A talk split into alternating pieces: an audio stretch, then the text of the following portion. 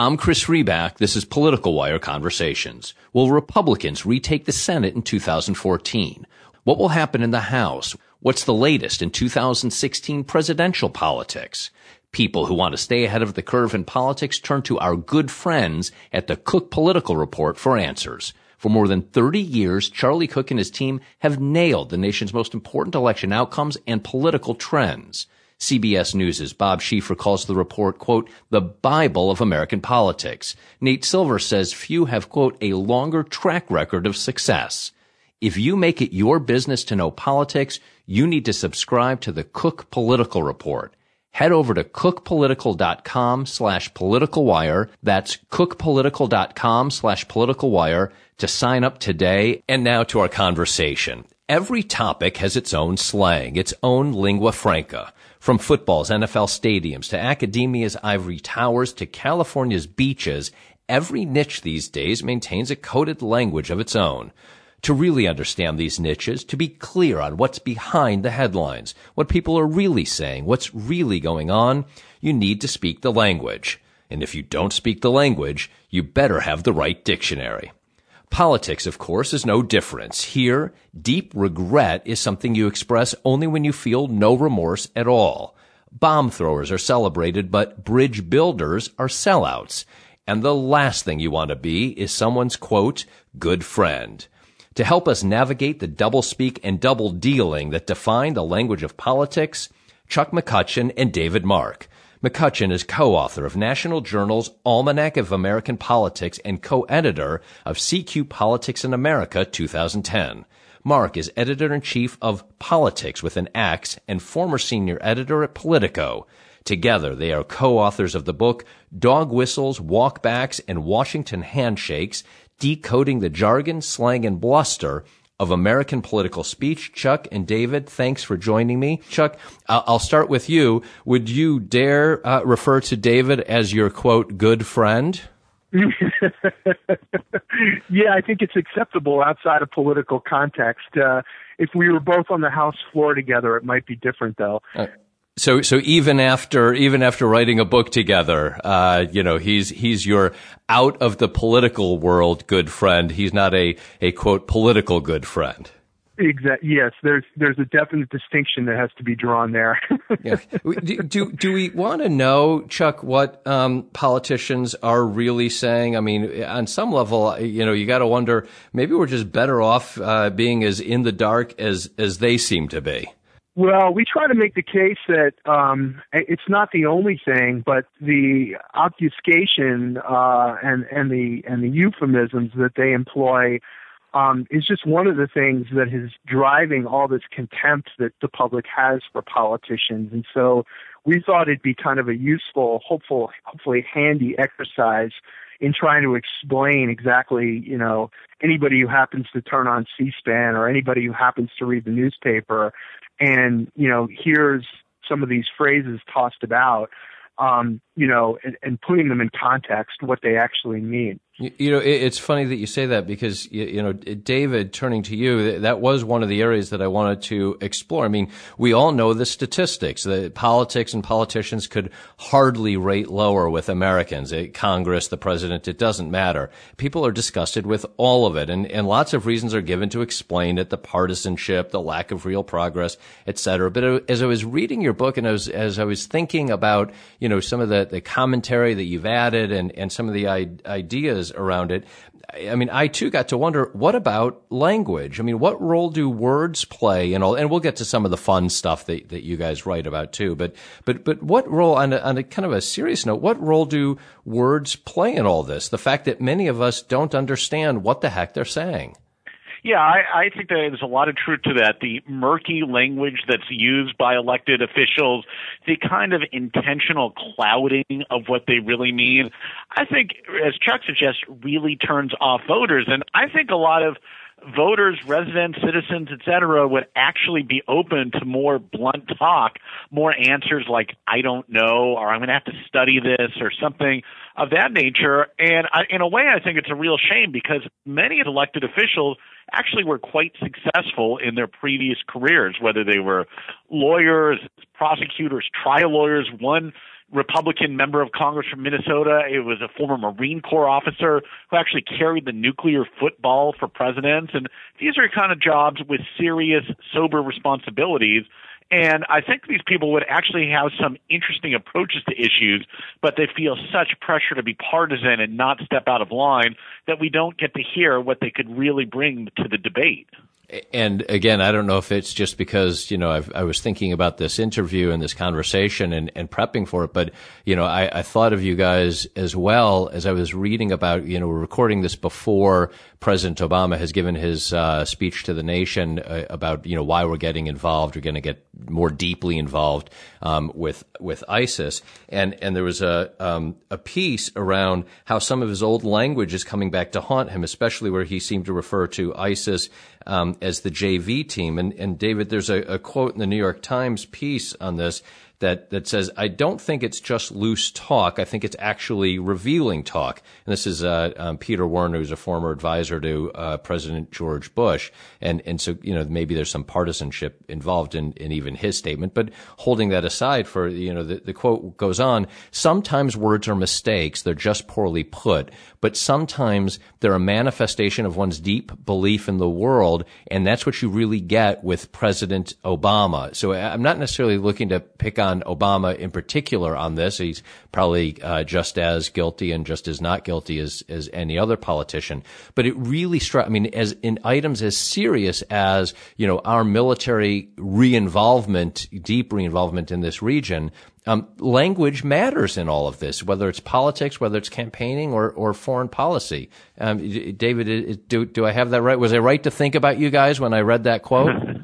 Yeah, I, unfortunately, yes, for this very serious and somber topic. And uh, that that JV team remark is a particularly unfortunate turn of phrase because there's that old saying to use a cliche: "Don't taunt your enemies," and you don't want to essentially wave the red flag at them like a raging bull coming at you. To use another cliche. So I was surprised to hear the president say something like that because he's usually so careful and you can pick, as you say, you can pick this out with any president, any elected official, where they make one misquote or here or there.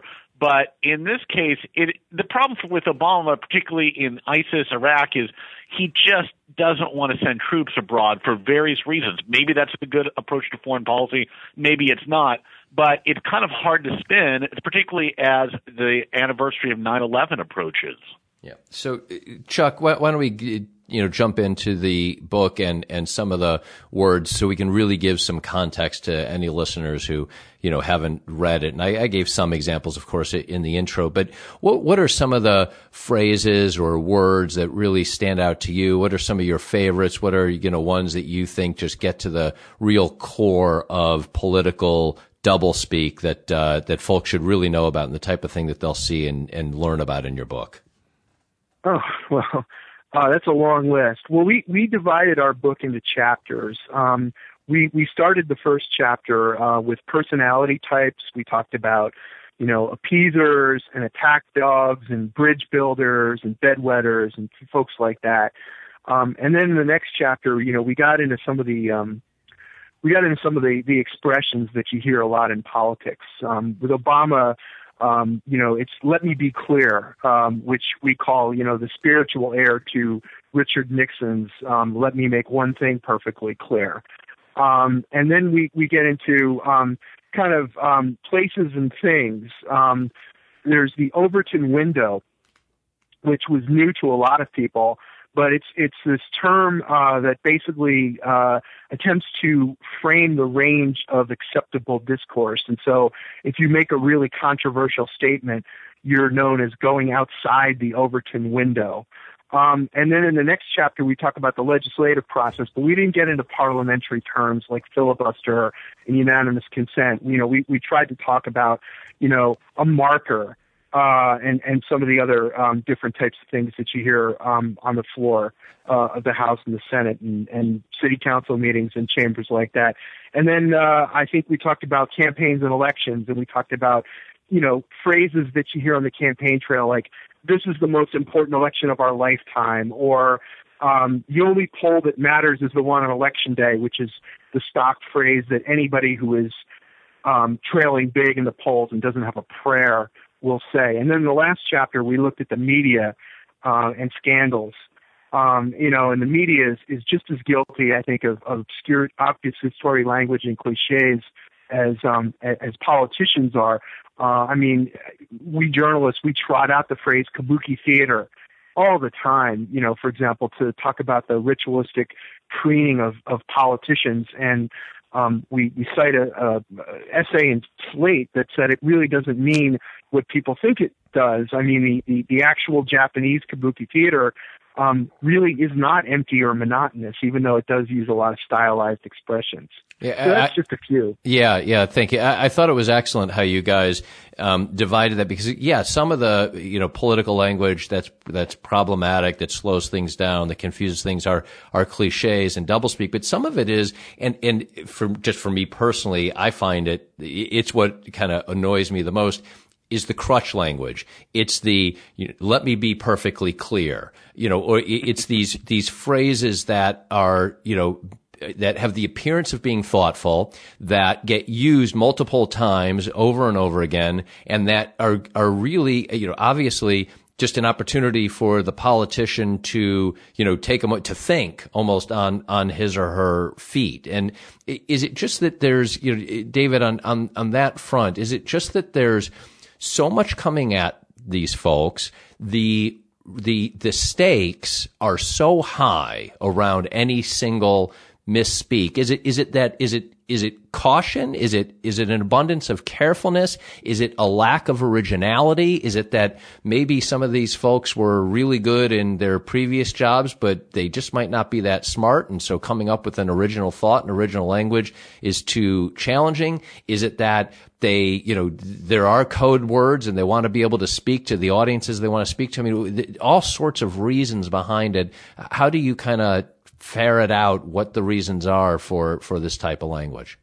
Actually, I think there's a lot of truth in all of that, but here's one area where I actually would cut some slack to candidates and elect- elected officials in this Twitter, internet age, et cetera, where everything any elected official says can get parsed and dissected within moment, they probably do want to be more careful to what they say. And, and this is an area where I think the media could maybe, I don't want to say lighten up, but could be put things in more context and not jump on every last thing.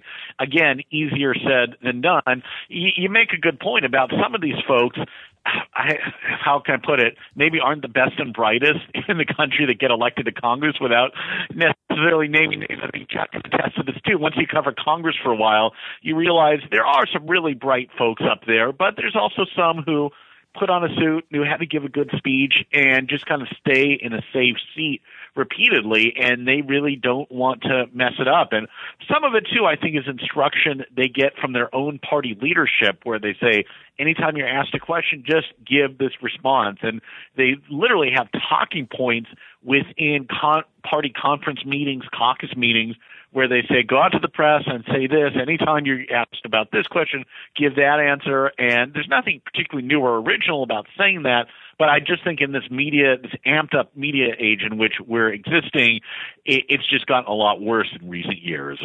Is this just a U.S. phenomenon, David? Do you see this in other cultures? Have you, you know, studied or looked at, uh, um, you know, the political cultures in, in other countries? I mean, do they have uh, same same types of issues around language, or, or is this really um, unique to the U.S. political situation? It's interesting. Some of the terms in our book, partic- particularly on the legislative side, have British origins. I, we discuss my good friend, and that's uh, a lineal descendant of the Right Honourable Gentleman, which has a similar disingenuous meaning in British Parliament. If you ever turn on C-SPAN and see Prime Minister's questions, you get a similar type of dynamic. But having spoken abroad about politics in about 10 different countries and studied it, gone on fellowships, and spent a fair amount of time abroad talking to political officials. I don't think it's anything like what we have in America. Generally, trends in other Western democracies, political trends that is, take about 10 to 15 years to filter over. That's say in the UK, Australia, New Zealand, etc. And my experience there is politicians are at least somewhat more candid. Not that they don't have their own agendas and interests, but they're just, they seem more like real people. Maybe it's because they don't feel like they're talking to local press and they're worried about getting quoted, but they just seem a lot more genuine to generalize here. Eh, Chuck, to pick up on, on one point that David was making just a moment ago, you, you know, it, at one time, I think in our history, the, the colorful, even deceptive political language, I, on some level, I think, and you correct me if I'm wrong, w- was considered cute. You know, they were rascals, those crazy politicians. Um, in, and is that still the sense around the use? I mean, I don't think it is actually the sense around the, the use or the misuse of language. And on some level, do you feel, you know, have we jumped the shark on rascal and reached the point where, you know, this, this language and the confusion is, you know, in, in some cases just downright bad behavior or, or is that too harsh of a judgment? Well, I think you could certainly make the argument that um, there's an overuse of cliches, and um, you know, back then maybe there that things weren't quite as tired of cliche. Um, but you know, uh, there's only so many times you can hear a politician say, uh, you know, when they're campaigning as an outsider, for example, you know, we should run government like a business. I um, hate that not, one. That you know, just drives that, me that, crazy. You know, governments and businesses run completely different ways. Totally. You know, or the example we use in the book, the, the adverb "frankly." Um, you know, we we um, we point to a number of politicians who who overuse "frankly," um, including Newt Gingrich, uh, who uh, we quote Paula Poundstone, the comedian, as saying, "Well, I wonder what he's being when he's not being frank." Yeah. And and I think you know voters can only hear those types of things so many times before they just kind of um, you know get maybe disenchanted or disgusted. Listen, that that's how I feel every day. When someone says to me, you know, to be honest, um, or you know, or in all honesty, I, I, you know, I absolutely always think it, and sometimes, you know, w- when I'm, you know, feeling a bit aggressive, I'll actually say it. I'll say, well, you know, are, are you just now becoming honest? Were you, you know, were, were you not honest? You know, and and as you would expect, my wife really appreciates when I say that to her. uh, Chuck, um, no doubt. Yeah, yeah. yeah no. I, another cousin of that is in, in, all candor, which yeah. is one that we hear a lot from politicians as yeah. well. Yeah. Okay. Well, good. At least you've now given me the heads up that, that, of when you've become, you know, when you're using candor with me, and I'll dismiss everything you said um, previously. Um, but but uh, um, you know, Chuck, in, in all truthfulness, because I haven't been truthful, do, would you characterize? And, and, I know I was just talking to David, and and you know, so Chuck, um, on, on, this point, um, do you guys view the book as you know more as a dictionary? Is it a handbook? Is this for reference, or or on some level is is this like a guide for someone going into the jungle? Read this carefully before setting foot in the land of the animals. well, hopefully it can be all of those things to uh, to different people. Uh, and and this is as good a time as any to mention that um, we we don't see this at all as being the last word on political language. I mean, it changes all the time. We're adding new phrases on our website. Um, an example was when Eric Cantor um, lost his primary, uh, a new word entered the language for someone who completely bungled uh, their election, and that was Cantored.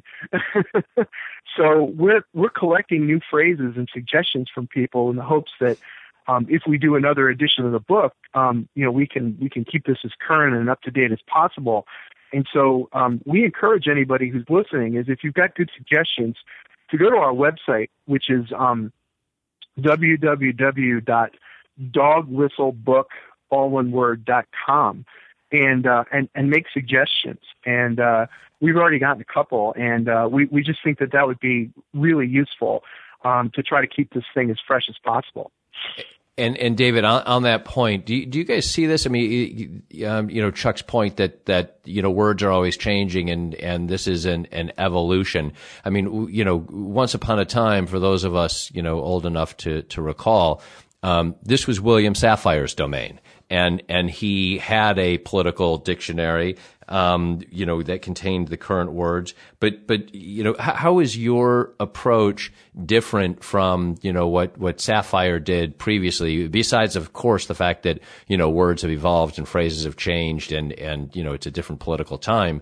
But in terms of, of your approach, different than, than how Safire did it? Or do you kind of tip your cap to, uh, to that approach and you're just looking to kind of modernize what, what he, you know, did back then? We have the highest respect for the Safire Political Dictionary, and we quoted several times. It's in a bunch of the footnotes and citations, but we weren't really looking just to do an updated version. We wanted to bring our own experience, expertise, and observations to this. Uh, Chuck and I were both congressional reporters on Capitol Hill, obviously, for for many years, and we've had different roles in political journalism, and we've heard these phrases firsthand in interviews over the years. So I think we really had a unique take there. We also wanted to avoid some of the old, older terms that don't get used as much that uh, that are more like a dictionary, like boll weevil, which refers to the old conservative Democrats of the early 1980s, and some other terms yeah, like hanging, that. Hanging chads from the 2000 election, you know, stuff like that. Yeah, right. yeah, and and Taegan would probably slug all of us if we didn't uh, also know. I know you guys were, were incredibly gracious and, and mentioned him as well in your introduction, but uh, you know he he's put a lot of time as well into uh, collecting you know words on a political di- in, in political dictionary, um, and and you political junkies all kind of hang together on on that front. He would uh, you know probably turn us all into hanging chads if we didn't at least you know acknowledge which I know you you did as well well. You know, there, there, are a lot of you who, not a lot of you, but, but there are a, couple of you who really have, you know, unbelievably keen interest in the language of politics, isn't there? Yeah, I, I think that's a testament to Taegan's knowledge of the subject that he had. We had a lot of the same phrases, and we we, we want to make sure that we didn't overlap. And as you say, we did want to acknowledge his good work on this. And as Chuck said, though, there's plenty of room on this. There's plenty to go around, and there are always, to reiterate, more new phrases that are emerging. So it's not like this is a static subject matter. No, and and Chuck, just to close this out, you, know, your book opens with a foreword from Jeff Greenfield, and and that's just perfect, right? Because few are better masters of language and knowledge of politics than than than Jeff. Um, and he sets up a terrific example um, of the problem with unclear language. I mean, he points out, and, and this quote was great, that the most memorable words spoken by political leaders shun the rarefied language for simple, clear words that lodge in our memory. And he quotes, um, you know, government of the people, by the people, for the people shall not, shall not perish from the earth. And the only thing we have to fear is fear itself. Ask not what your country can do for you. And, and lastly, of course, the highly memorable, uh, Mr. Gorbachev, tear down this wall. Why, Chuck, is this so hard for politicians to understand, or is it just hard for them to do?